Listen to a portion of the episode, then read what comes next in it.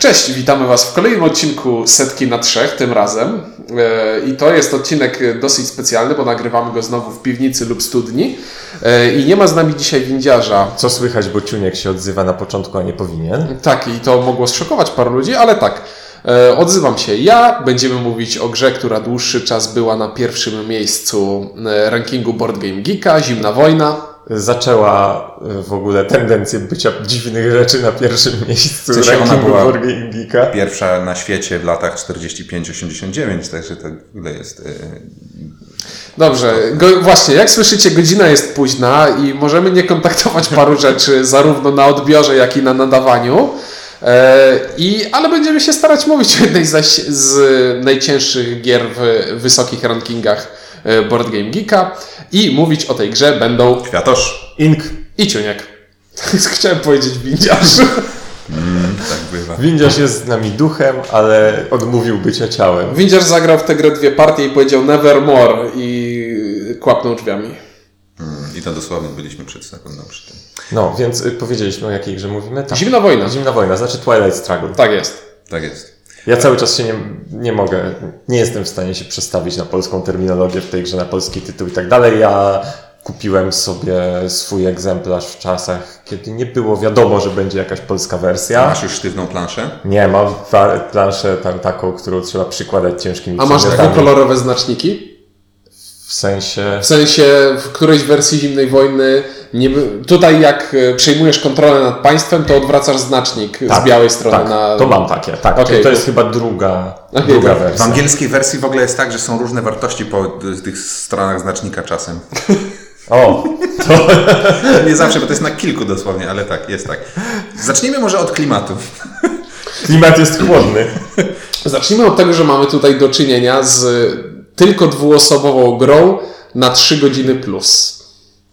No, Chyba widziała, że akurat skończy się w pół godziny, bo Też może tak się to jak Może, najbardziej może zdarzyć. być trochę nieprzewidywalna. Powiedziałbym, że z tego co ja obserwowałem, pierwsze partie w tę grę mają tendencję do niedochodzenia do late, late war. No, ja swego czasu zagrałem w e, półtorej godziny dwie pełne partie i byłem z tego bardzo zadowolony. Tak, bo trzecia runda to jest te, te, ten moment, który weryfikuje, czy jeden z graczy nie jest zdecydowanie gorszy Tak, trzeba drugiego. przetrwać do śmierci Stalina, a potem, a potem jakoś tam sobie. A potem mamy jeszcze pół życia. No dobrze, więc y, no to jest gra GMT. To jest gra z naprawdę bogatym zapleczem historyczno-historycznym. To nie jest tak, że ktoś sobie wymyśla mechanikę i stwierdza, o, zrobię, teraz muszę dokleić do tego temat. GMT, e, goście, z, którzy robią gry dla GMT, zaczynają od tego, że chce zrobić grę o zimnej wojnie i do tego dopiero wymyśla grę i to, to czuć tutaj. Um, tak, gdzieś tu jest napisane w instrukcji chyba, że 20 lat była w ogóle w tworzeniu, jeżeli chodzi o samo dopasowywanie e, wydarzeń i, i tego, co się w niej dzieje, do tego, jak to ma oddziaływać na mapie świata. No ja nie ukrywam, że paru rzeczy się naprawdę dowiedziałem z tej gry. Nauczyłem. W sensie dowiedziałem, że, trzeba- że takie coś było i warto by było Rzucał przeczytać. butem i znaczy uderzał Nie, rzucanie butem akurat wiedziałem, ale Nie no, ja muszę powiedzieć, bodajże incydent YouTube to, to chyba to mnie dopiero zainteresowało, że to YouTube to o coś chodzi w tej nazwie. Ja generalnie e, jestem pod bardzo dużym wrażeniem tego, że GMT w swoich instrukcjach to było w bardzo fatalnej grze Czarnobrody i w bardzo fantastycznej grze Zimna Wojna. Z tyłu karty są opisane z nieco szerszym tłem historycznym i tutaj na tyle zainteresowało mnie to tło historyczne, bo coś tam wiedziałem, ale no, umówmy się średnio. E, przeczytałem sobie to tło historyczne i potem zacząłem czytać e, trochę więcej na temat Zimnej Wojny. Przeczytałem książkę Wołoszeńskiego, która nie pamiętam jak się nazywa i książkę amerykańskiego twórcy, który nie pamiętam jak się nazywa. W każdym razie bardzo fajnie tam y, było pokazane, jak te same wydarzenia, czyli na przykład blokada Berlina w polskiej myśli historycznej, jeżeli tak mogę powiedzieć o tym, co pisał Wołoszański, była ogromnym sukcesem, bo Zachód przegapił rewolucję kulturalną, a z, z punktu widzenia amerykańskich historyków było to zupełnie bez sensu wydarzenie, um, które tak naprawdę nic y, y, Związkowi Radzieckiemu nie dało. I w tej grze, że przejdę od razu do przełożenia tego na mechanikę, bardzo fajnie widać to, że wydarzenie, które zawsze takie samo, bo na tej karcie oczywiście zawsze jest to samo napisane, w różnej sytuacji daje bardzo różny, y, bardzo różny efekt, zależnie od tego, jak ta plansza jest ułożona. Oczywiście są przepaki typu NATO. I muszę powiedzieć, że to jest, jest coś, wiemy jak ta zimna wojna się y, skończyła i w grze teoretycznie tych wyników nie ma jakoś dużo, ale jak się układa do tego narrację, to te wydarzenia naprawdę się sensownie układają w alternatywną y, wersję historii. I to jest moim zdaniem zrobione po prostu, no, złoto, najlepsze złoto. Ja do tego tematu chciałbym podejść tutaj trochę bardziej mechanicznie, e, bo no, wiem, że wzdychasz, no ale, ale muszę, bo tu jest bo spo, sposób, w jaki toczy się rozgrywka. To po prostu wygląda tak, że mamy talię kart, z której obaj gracze dociągają pewną liczbę ich na rękę. I w tej talii są wydarzenia, które są związane z moją stroną, wydarzenia, które są związane z przeciwnikiem. No i jak gram swoją kartę, to jest przykro, bo mogę ją zagrać albo jako wydarzenie, albo jakie, jako punkty pozwalające Punkty mi wykonać no, akcję. Jako punkty akcji. E, Ale jeśli gram kartę przeciwnika, to gram ją jako punkty akcji, a przeciwnik i tak może wykonać e, wydarzenie z W niej. związku z tym mamy pewną nieuchronność historyczną. To znaczy wydarzenia, pewne wydarzenia i tak się wydarzą, a przynajmniej mają duże prawdopodobieństwo, że się wydarzą. Znaczy, to jest takie, że dla nas te wydarzenia przeciwnika są złe, więc przed złem trudniej się powstrzymać, że my będąc... y, Znaczy, Znaczy, to jest, to jest zabawne, bo w pewnym momencie to nie zaczyna się. y, Jak patrzysz na swoją rękę kart i widzisz same karty przeciwnika, to ta tura nie brzmi, co chcę zrobić, tylko jak przetrwać i jak, przy, jak zrobić, żeby przeciwnik jak najmniej z tego zyskał. ja bym powiedział, że w ogóle w tej grze nie tylko jak mam same karty przeciwnika, pierwsza rzecz to jest y, najważniejsza, jak patrzysz na rękę, to jest jak, jak najmniej sobie zaszkodzić tym, a dopiero potem tak jakby realizowanie swoich Znaczy, trzeba dodać, że w początkowych etapach gry jest bardziej tak, że jak my mamy wyłącznie wydarzenia przeciwnika, to jest większa szansa, że on ma wyłącznie nasze, więc to jakoś tam to jest na przeczekanie, przetrwanie, przeczekanie, ale w późniejszej fazie gry to faktycznie jest tak, że my możemy mieć całą rękę maków, jak nazywam wydarzenia czerwone, i przeciwnik też. I wtedy się robi no, czerwono na całym świecie. Ale co, co jest świetnego w tym rozwiązaniu? E, Jest tutaj taki, taki śmieszny mechanizm, że przez talię przejdziemy parę razy trakcie gry. Przetestujemy stos kart odrzuconych i znowu wtasujemy go do talii i dobieramy znowu. Przez co są karty, które możemy zagrać w trakcie gry parę razy. Ale część kart po zagraniu jako wydarzenie jest usuwana poza grę. Zupełnie. Tak więc Łamigłówką jest to, w jaki sposób zagrać karty przeciwnika, w taki sposób, żeby wyrzucić je z talii i żeby on najmniej na tym zyskał. Chociażby wspomniana wcześniej blokada Berlina, której tekst mówi odrz- odrzuć, nie, gracz USA musi odrzucić z ręki kartę o wartości 3 lub e, wyższą, e, albo traci wszystkie, całe wpływy w NRD. Czasami to jest fantastyczne, że można odrzucić tę kartę z ręki. To jest coś, na co tak, układ właśnie się czekało. tak, dzięki temu możemy y, y, właśnie pozbyć się też wydarzenia, bo to nie jest napisane chyba, że wydarzenie swoje, tylko że kartę z ręki. Kartę z ręki tak. o wartości 3 lub wyższej, czyli pozbyłam się karty przeciwnika, na przykład rządów socjalistów, którzy i tak i tak wrócą, więc można je spokojnie Tak dyskardować. Czasami jest tak, że jest karta bardzo potężna, ale dajmy na to, nie wiem, automatycznie przejmująca jakiś teren y, dla przeciwnika. No więc trzeba ją zagrać wtedy, kiedy on już jest przejęty. Jak słyszycie, absolutnie nie staramy się tłumaczyć tego, jak ta gra, gra działa w szczegółach, ponieważ jest to niewykonalne w formie radiowej, a w formie wizualnej też dosyć trudne. Znaczy, Prawda jest też taka, że to jest dość znany mechanizm. W sensie to nie jest mechanika y, specyficzna tylko dla tej jednej gry. To jest jak, tak jakby w, w ogólnym zarysie wiele gier. Tak jest, jeżeli ktoś grywał w ogóle w gry tego typu, najprawdopodobniej sam, samą tę mechanikę zna, czy przynajmniej kojarzy. No tak, jest- A że jest ona wyjaśniona w instrukcji na ten taki, powiedzmy, dla większości graczy takich zupełnie nowoczesnych gier, na ten taki archaiczny sposób, paragraf 1.2.5, to nie będziemy próbowali tego streścić. Absolutnie nie. Nawet nie wiem, czy uda nam się filmik nakręcić do tego Znaczy- z zasadami, bo widzisz, by umarł. Ja muszę powiedzieć, że to jest tak wysoka skala abstrakcji, że ta gra tak naprawdę jest bardzo prosta. Robi się bardziej czerwono, bardziej nieb- niebiesko na mapie, ale im się głębiej Tak, bo, wejdzie w te bo, szczegóły. bo w, tak w gruncie, w gruncie rzeczy to jest area control, w której przejmujemy, przejmujemy kontrolę nad małymi polami, które łączą się w większe regiony i te, kto ma przewagę w dużym regionie, w trakcie gry jest w stanie zdobyć za to I punkt. tu jest bardzo też, muszę powiedzieć, fantastyczna cecha gry, którą uwielbiam za to, jak fajnie historycznie to jest zrobione, że obszar staje się ważny w momencie, kiedy gracz w niego inwestuje. I on się wtedy staje ważny też dla przeciwnika, więc obszar staje się ważny tylko dlatego, że gracz pomyślał, że stanie się ważny lub dlatego, że inny gracz myśli, że ten obszar stanie się ważny, chociaż nic takiego nie Definicja zimnej wojny. jest po prostu tak, jest tak prostym środkiem, tak wspaniale to osiągnięte, że Bo właśnie, kiedy zdobywamy punkty w grze? Kiedy któryś z graczy dobierze na rękę kartę punktacji i zagra ją.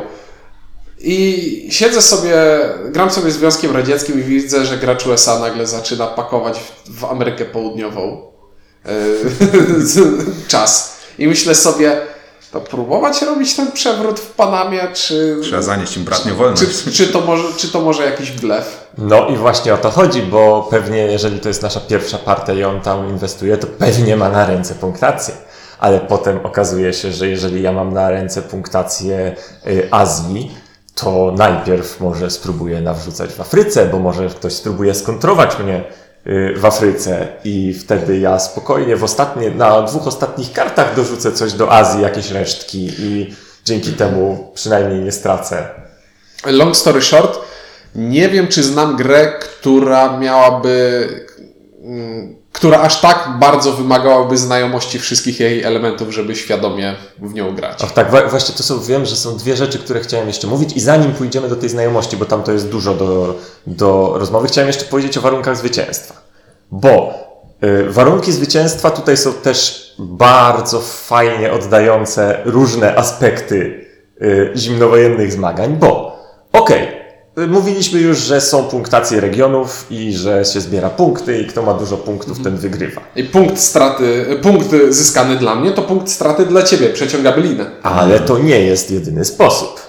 Bo na przykład jest coś takiego jak Europa. Jeżeli ktoś. Słyszałem, że jest ważna. Tak, jest dość ważna z To punktu widzenia tak y, zimnej wojny. I o ile zwycięstwo poprzez dominację w Europie wśród doświadczonych graczy raczej nie powinno się zdarzyć, o tyle groźba jego, ponieważ jeżeli zdominuje się Europę, to się wygrywa już.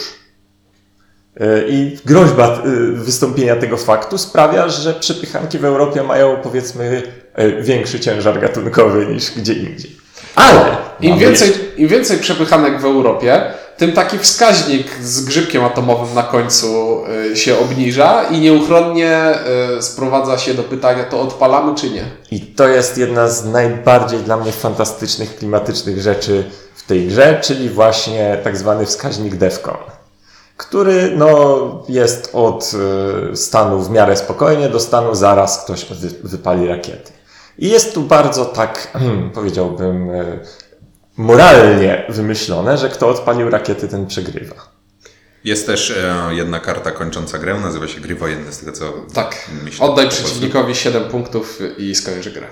W mojej wersji jeszcze chyba 6 nawet było. A może 6. Um, w każdym razie tak, i to jest karta, która jak się, jak pierwszy raz po czwartej partii Związek Radziecki nie wygrał w y, Early War i docieramy w końcu tymi y, Amerykanami do tego Late War'a, pojawia się ta karta i się okazuje, ale jak to? I już po wszystkiemu, bo to jest właśnie ta karta, która pokazuje, hej, tę grę trzeba trochę bardziej poznać, żeby można było sensownie planować. I to jest właśnie to, co Ciuniek zaczął mówić. To jest gra, w której, żeby już grać świadomie, a nie na zasadzie, o jaka fajna karta, zagram ją, trzeba tak bardzo wiedzieć, jakie te karty są i co może w której epoce nas czekać. I dlaczego na przykład tego defkonu nie można trzymać w pewnych okolicznościach w tym stanie tuż przed wojną, ponieważ istnieje taka karta, która to ciebie zmusza do obniżenia defkonu. Chyba igrzyska są, Igrzyska, że ale- jak zabojkotuje No, jest kilka takich kart, bo ogólnie zasada jest taka, że zabójstwo Kennedy'ego. E, też. E, zasada jest taka, że przegrywa ten gracz, w którego turze wybucha wojna. Czyli jeśli zagrasz kartę, która umożliwia przeciwnikowi przeprowadzenie działania, które obniża defkon i doprowadza do wojny, to de facto ty jesteś winny, bo to umożliwiłeś przeciwnikowi. No i siedzisz tak od czasu do czasu z tą ręką kart, no i masz napisane na niej na przykład pogrzebiemy was i to nie brzmi dobrze, jak, jak wszyscy trzymają przyciski, jak wszyscy trzymają palce na czerwonych przyciskach. W ogóle samo to, że ten DEFCON pokazuje, w które kraje e, są, które regiony są już zbyt strategiczne, żeby można by je było destabilizować przewrotami bardziej, czy, czy robić tego typu rzeczy. Pokazuje, że z jednej strony chcemy właśnie podbijać e, ten bębenek e, wojny atomowej, ale z drugiej no samej wojny trochę nie chcemy. E, No, fantastycznie łączy się to też z tym motywem prężenia mózgów militarnie. Czyli, Przy- że y, tak jakby, no zasadniczo nie chcemy wojny, ale, musi, Ale my jesteśmy niejako Ale- zobowiązani do... Ale w Wietnamie problemy, no nie? I wjeżdżamy. Bo... I tak jakby bardzo tracimy, nazwijmy to, tra- tracimy prestiż na tym, że... Jeśli przeciwnik podbił sobie jakieś państewko y, udanym przewrotem, a my w tej rundzie nie robiliśmy nic, no to my tracimy za to punkty. A tracimy ich tym więcej, im spokojniejszy jest wskaźnik DEFCON, im dalej jest do wojny atomowej, bo im bliżej, tym tych prężenia mózgów może być coraz mniej. I znowu trzeba sobie znaleźć takie wyważenie tego wszystkiego. Jak zrobić dobrze, ale nie przedobrzyć. E, Więc e, nie wiem, no nie będziemy wymieniać chyba kolejnych kart, o których trzeba wiedzieć, że są. Ja tylko powiem, Sprzedaż zboża Sowietom. Ja Brzmi tylko- niepozornie, ale... powiem tak, że chyba w jednej, w partii, w której pierwszy raz udało mi się dotrzeć do Late War i odkryłem, to znaczy odkryłem poprzez to, że karta została na mnie zagrana, kartę Aldrich Ames.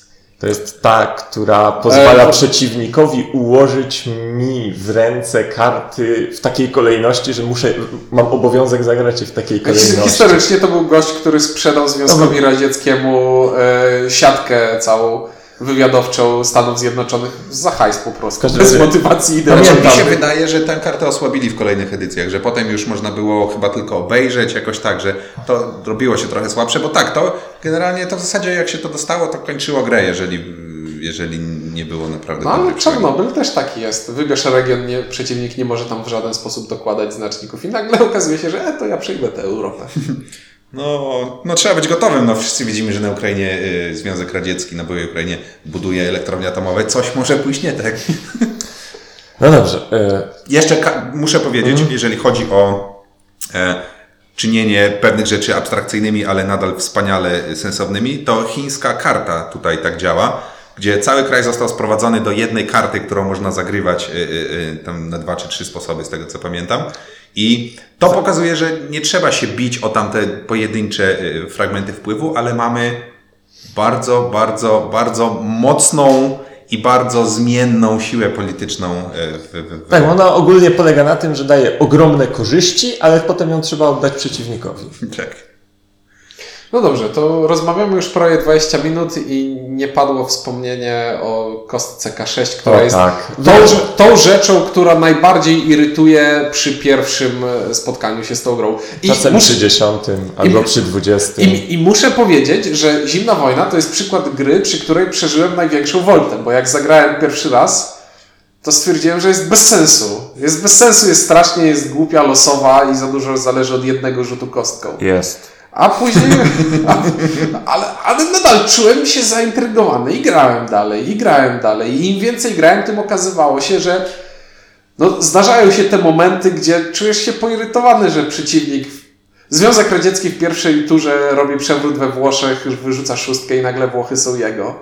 No i, Włochy są czerwone po prostu jak no, i, no i z jednej strony to jest trochę irytujące, że w, tak długiej, i e, w długiej grze strategicznej z wieloma decyzjami nagle dzieje się coś takiego. Ale z Tak, no drugiej bo, strony... to, bo to jest niestety sprawa, tak jakby efekt jest tej skali, że mamy państwo całkowicie po jednej stronie i próbuje w nim przeprowadzić przewrót. Jeżeli wypadnie jedynka, to nie dzieje się nic, a jak wypadnie szóstka, to ono przechodzi całkowicie na drugą pokazuje, stronę. no właśnie, ale to też wspaniale pokazuje, jak to państwo wtedy było stabilne i co można tam było zrobić. Tak, tylko, tylko że nie, wiesz- nie kłócę się z tym, tylko mówię o tym, że tak wiesz, patrząc mechanicznie, to może być trochę irytujące, jeśli podejmujesz akcję i wiesz, że jest 5 szóstych szans, że nie stanie się nic, ale na 6 wygrywam dużo.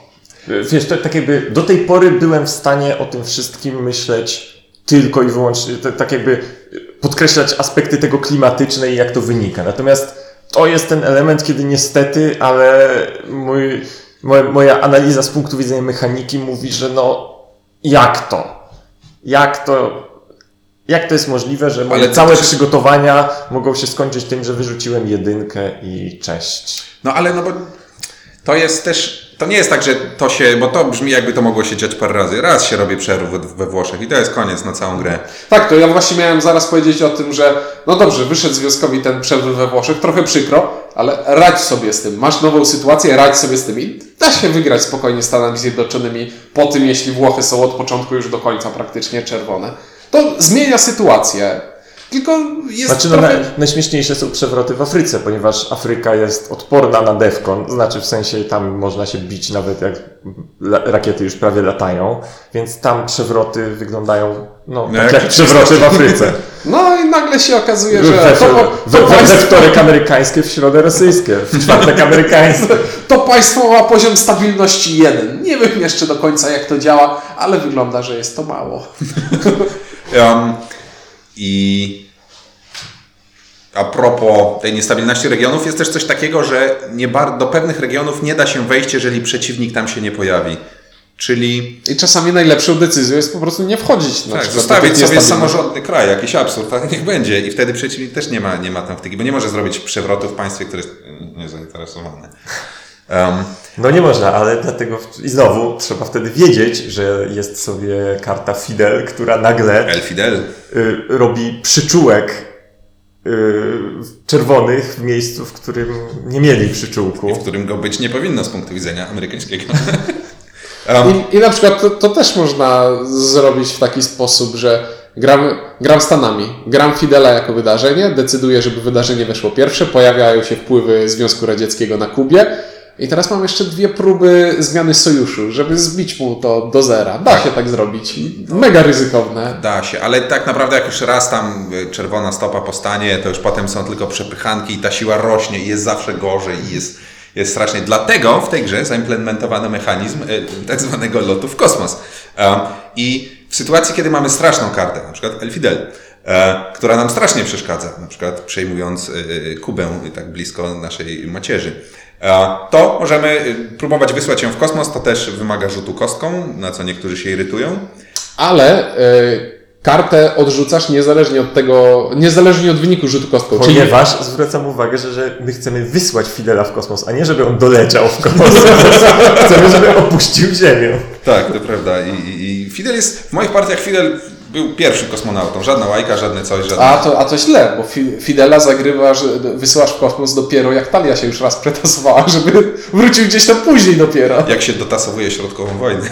Ale A. trzeba przyznać, że wielu niekonwencjonalnych kosmonautów wykształciła ta Dziwnym gra. trafem Wojtyła papież Jan Paweł II również często lata w Cały układ warszawski jest częstym gościem. A, I w ogóle tak, i jest coś takiego, że i on wraca, bo te karty wyrzucone w kosmos, one potem wracają faktycznie. I to jest tak, że jak znowu ci się trafi, znowu można go wysłać w kosmos, to jest takie, ha, lotniczo powiedziałbym, odejście na drugi krąg. E, I ten papież po prostu drugi raz ogląda ten księżyc. I to jest ten sam księżyc. I co? Ale no dalej jest to przygoda. I Dobrze, żeby to. nie było, wykładnia, y, że ich się wysyła w kosmos nie jest nie wynika dokładnie z zasad tej gry. Po prostu no, do przeprowadzenia no, badań kosmicznych trzeba w, z, zapłacić kartą, no ale Znaczy, ja jestem przekonany, że w tajnych archiwach CIA jednym z planów zabicia Fidela było wysłanie go, żeby zginął od promieniowania kosmicznego. Dobrze, mamy, mamy po prostu tutaj akcję ucieczkową, która pozwala nam z jednej strony pozbyć się karty przeciwnika tak, żeby wydarzenie nie zadziałało, a z drugiej mamy cały rozwój technologiczny 40 lat po II wojnie światowej sprowadzony do po prostu jednego toru, na którym znacznik może być dalej niż przeciwnika albo bliżej niż Znaczy, to przeciwnika. jest też bardzo sprytne, że tak jakby dopóki jesteśmy lepsi, to mamy z tego korzy- y, od przeciwnika, mamy z tego korzyści, kiedy on nas dogoni, to już nikt nie ma korzyści. Tak, to jest bardzo zimnowojenne, że liczy się tylko przewaga. Nie ma żadnych takich, że hej, też umiemy przeszczepiać serca. Nie, nie, no wszyscy umieją, to nikogo to nie interesuje. No tak czy siak, no ale znowu odeszliśmy od tej kostki. Chcemy coś o kostce powiedzieć? No, znaczy, W sensie, pierwotnym konceptem było polski wspaniały tytuł Człowieku, nie irytuj się. I tutaj należałoby to zastosować, bo ludzie, którzy e, naprawdę alergicznie e, e, reagują, no ich się nie da przekonać. No i, jakby nie mam... Znaczy, nie, nie wyobrażam sobie po prostu takiej gry bez jakiejś symulacji elementu losowego, bo coś tam, no Tak, komuś tylko- się palec omsknie. Tak, jak teraz sobie po prostu o tym myślę, to wydaje mi się, że wtedy, kiedy poznawałem zimną wojnę, no to po prostu zaakceptowałem to. To mnie irytowało, ale zaakceptowałem ten fakt, że no okej, to tak to jest rozstrzygane, a ja jestem za mały pikuj, żeby się z, z tym nie zgadzać. I teraz W tym momencie wydaje mi się, że gdyby nie to, że już mam tę zimną wojnę jakoś ułożoną w głowie, że ona właśnie działa tak jak działa, to myślę, że by mnie to sfrustrowało dużo bardziej, gdybym ją teraz poznawał. E, aczkolwiek, no, jest to uwarunkowane tym, że nie jestem graczem wojennym. Że ogólnie rzecz biorąc, y, tego typu rozwiązania w żadnej pod tytułem planuję, planuję, planuję, próbuję coś zrobić, rzucam, oj, nie udało się. W żadnej grze normalnie bym nie dopuszczał. Natomiast, no, to jest zimna wojna, deal with Nie, it. bo, bo tu, je, tu jest pytanie w zasadzie po, po co siadamy do gry? Już bez takiego szerokiego pytania do jakiejkolwiek i, i tak dalej, bo zimna wojna nie... Nawet mieliśmy taki epizod, że graliśmy w Lublinie tutaj Ligę Zimnej Wojny, gdzie umawialiśmy się na spotkania, robiliśmy drabinkę i, i całkiem, całkiem sprawnie to wyszło. Wygrałem. I, na, I nawet wynik był sensowny. Ale z drugiej strony, nie wiem, bardziej interesuje mnie, jak, jak gram Zimną Wojnę, interesuje mnie to tu i teraz. I to mam fan z rozgrywki, niezależnie od tego, czy wygram, czy przegram. I, i to jest już dla mnie wartość. Tutaj. Tak, i, i w ogóle tak, bo jest tak, że niektórzy mówią, o dobrze mi się grało w ten worker placement, mimo tego, że coś tam mnie skrzywdziło. Ja, ja rzadko czuję taki, że och, to się tak fajnie gra, że mogę nawet punktów nie dostawać. A w Zimnej Wojnie jest coś takiego, że ta przepychanka, nawet jak, bo grałem też partie, których nie, nie udawało się dokończyć, bo wchodziliśmy w y, drugą godzinę i się okazywało, że kolega nie wiedział, że to tyle godzin idzie do domu, czy cokolwiek. I to jest ten moment, że nawet dla jednej rundy trzymania tej punktacji Europy i na, nadziei, że on się nie zorientuje, że ten układ warszawski gdzieś tam się czai, coś w tym stylu, to jest tyle emocji i tak dobra historia opowiedziana w inny sposób, że, że, że, że dla mnie to jest satysfakcjonujące, nawet jak, nawet jak przegram. No, bardzo dawno już nie grałem w zimną wojnę. E, Jest wersja teraz na- na Steama, na tablety. Można grać przez sieć, można grać przeciwko sztucznej inteligencji. Ale to jest- głupia i daje sobie odebrać Europę prawie za każdym razem. Tak? Ale to Tak jest źle? zupełnie bez sensu. Przypominam karta, yy, że poke in the chest. Trzeba fizycznie dźgnąć przeciwnika w klatkę piersiową szturnąć Tak palcem. tak mówią zasady. To jest Dokładnie. e, karta rozmowy kuchenne, pamiętam. No i, nie ma tego. Masz to na komputerze. Dobrze, czyli przechodząc już do podsumowania, wydaje mi się, że e, tak, ta ko- kostka, losowość w pewnych kluczowych momentach może być irytująca, ale z drugiej strony Zimna Wojna w każdej swojej rozgrywce opowiada całkiem fajną historię. I ta łamigłówka z e, kartami i tym, w jaki sposób je zagrywać, żeby nie zginąć od razu, tylko trochę później, To jest, jedna z takich największych, nie wiem, presji, jakie może gra wywrzeć na człowieka, to jest dostajesz tę rękę kart i po prostu okej, to muszę zagrać ostatnie. Nie, to muszę zagrać ostatnie. Nie, nie, to muszę, to, to zagram przedostatnie, okej, jakoś to wezmę. To będzie pierwsze. Jak to zagram, to po A prostu... potem przeciwnik. Punktuje Azję. Ba. 20 punktów. Jeszcze, a, no to też. Jeszcze Dobrze, jeszcze- wygram tę partię, odbiję się, jeśli tylko przeciwnik nie zagra teraz punktacji Azji. Punktuje Azję, koniec. Bo przeciwnik gra tę samą partię. Jest jeszcze zagrywanie headline'ów, czyli tych O, takich tak. kart, które się ujawnia równocześnie i jeżeli on zagrał to, to mój, to mój jest kluczowy headline pod tytułem kasuje headline To przeciwnika. Defector się nazywa. Zdrajcy. Tak. I o, miałem powiedzieć w ogóle o tej karcie, że sam fakt, że było tak wiele defektorów, zdrajców, tak? Zdrajcy to nie takie, o, no nieważne. Było tak wiele takich osób, które jakby wyjeżdżały, przechodziły na drugą stronę, miały jakieś tam okruchy, strzępy informacji i ta karta wspaniale to pokazuje. Ona wraca i wraca i dla obu stron działa dokładnie tak samo i jest po prostu A czy to jest, to jest znaczy ona działa, śmiesznie działa dla obu stron tak samo, bo to jest karta amerykańska, która mówi, przyjdzie, yy, wydarzenie Związku Radzieckiego nie działa, więc jeśli gracz amerykański zagra wydarzenie Związku Radzieckiego, a gracz radziecki zagra zdrajców amerykańskich, to nagle się wszystko kanceluje. Jest jakiś dziwny clusterfuck. Normal. Jest film Burn After Reading, gdzie yy, Nie jest zimnowojenny absolutnie, ale jest taki klimat szpiegowski. Tam J.K. Simmons gra szefa CIA, który w pewnym momencie otrzymuje, znaczy on przez cały film otrzymuje, otrzymuje, otrzymuje raporty, nie wie co z tym zrobić i w pewnym momencie rzuca teczką i mówi do podwładnego, wróci do mnie, kiedy to będzie miało jakiś sens. No, no, o, za, tak, jaka to jest.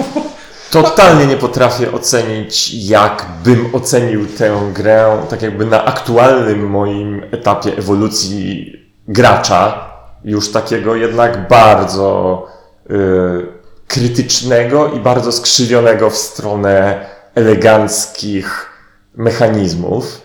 Natomiast na szczęście cały czas mam w głowie te uczucia, które miałem przez te wiele dziesiąt partii, które miałem wcześniej, kiedy po prostu no, to była taka fantastyczna gra, zupełnie niepodobna do niczego innego, w co grałem, zupełnie unikatowa, zupełnie yy, nowe jakieś takie emocje. I jak na Budząca. GMT całkiem przystępna. Chyba tak, no bo skoro ją udało mi się zmóc, mając na koncie, nie wiem, 5 czy 6 innych gier, a nie 500. Tak, ja muszę powiedzieć, ja w grach bardzo cenię, jak gra jest jakby przygodą. Ja nie lubię szlifować już poznanej gry, żeby, żeby cisnąć wyniki. I ta gra, e, ten etap faktycznie poznania kart e, jest w jakiś sposób wymagany, ale tutaj od poznania kluczowych kart, przed którymi umiem się bronić, do pełnego rozpoznania rozgrywki jest tak daleka droga, że ja pomimo naprawdę kilkudziesięciu partii na koncie, dalej jest to dla mnie w pewien sposób przygoda. Dalej te rzeczy, wiadomo, że tam, no właśnie, Fidel leci w kosmos, albo Europa jest punktowana w złym momencie, y, coś, co się zawsze dzieje, to oprócz tego ta gra ma dużo takich wydarzeń, które jakoś tam się zazębiając tworzą zupełnie nową mozaikę i, i, i to jest, i to jest bardzo fajna jej cecha. No to co, to czy ta gra zasługuje na to, żeby być w pierwszej setce Board Game Geeka? Dla mnie niekwestionowanie zdecydowanie tak. No, w pierwszej setce powinien, powinna być jakaś gra z tego gatunku, a to, tak jak powiedzieliśmy, jest gra emocjonująca, jest gra stosunkowo Przystępna. przystępna dla człowieka. No bo, nie wiem, wiadomo, tak jakby na plus minus podobnej mechanice jest na przykład labirynt, który jest tak bardzo nieporównywalnie bardziej skomplikowany. Mimo, że tak jakby nawet nie chodzi o to, że zasadami jest jakiś, ale po prostu to, co się tam dzieje, to, co się dzieje w zimnej wojnie, nawet jeżeli tego dokładnie jeszcze nie mamy jej rozpracowanej, układa się w jakąś logiczną, w logiczny sens. No, widzisz, tak jak- jak tu jest czerwona- coś przejęte, tu jest coś zabezpieczone, tu są, y, tu jest niska stabilność, tu jest wysoka stabilność, wiadomo, co się dzieje, nawet jeżeli jeszcze nie mamy, nie rozumiemy wszystkich konsekwencji tego. No wiadomo, jak czerwona fala się rozlewa, to coś trzeba z tym robić. Prost, proste, wizualne przesłanie. Um, Kwiatoszu, podsumowanie jakieś jeszcze? No, ja muszę powiedzieć, że sam, już nawet abstrahu, troszkę abstrahując od tego, jak to jest grą, ta gra musi być w pierwszej setce, żeby pokazać e, ludziom, którzy powiedzmy grali w Arkham Horror i mówią, wow, ile tu jest klimatu, ile coś, w jaki sposób można zrobić coś, co jest tak głęboko powiązane, jeżeli chodzi o temat i o mechanikę, bo do, o wiele, po wiele gier wojennych nie sięgną, bo to jest na przykład siódma bitwa Napoleona po stoczeniu się w coś tam e, i nikogo to nie interesuje. A ta historia jakby dotyczy nas wszystkich, bo to jest, był tak, taki zasięg tych wydarzeń, plus tyle rzeczy działo się y, w Polsce, że jest to dla nas i żywa historia i em, pokazuje, jak fantastycznie na kawałku papieru można oddać y, mechanikę, która stała za dużym wydarzeniem, za czymś, co się ciągnęło przez wiele lat, y, za czymś, co było bardzo znaczącym wydarzeniem. W jaki sposób można to przełożyć na kilka żetonów, e, że to ma sens, że chce się tego doświadczyć i, i, no i trwało to, ale tak należy robić e, e, implementację mechaniczną klimatu. Ja jestem zachwycony tym aspektem. Więc powinna być i oczywiście, że powinna być. Powinna w pierwszej dziesiątce, w pierwszej jedynce nawet. Ja również uważam, że gra jest całkiem fantastyczna i pomimo tego wszystkiego, że wi- widzę tam rzeczy, które mnie tam od czasu do czasu zirytują i, i nawet kiedyś mi się wydawało, że nie jestem w stanie zaakceptować takiego poziomu losowości w grze, która trwa 3 godziny. A później okazało się, że wystarczy mi jedna fajna runda, żeby całą tę rozgrywkę zapamiętać i wspominać. I, i jest to na tyle gra inna i kapitalna w swojej klasie, że w pierwszej setce być powinna.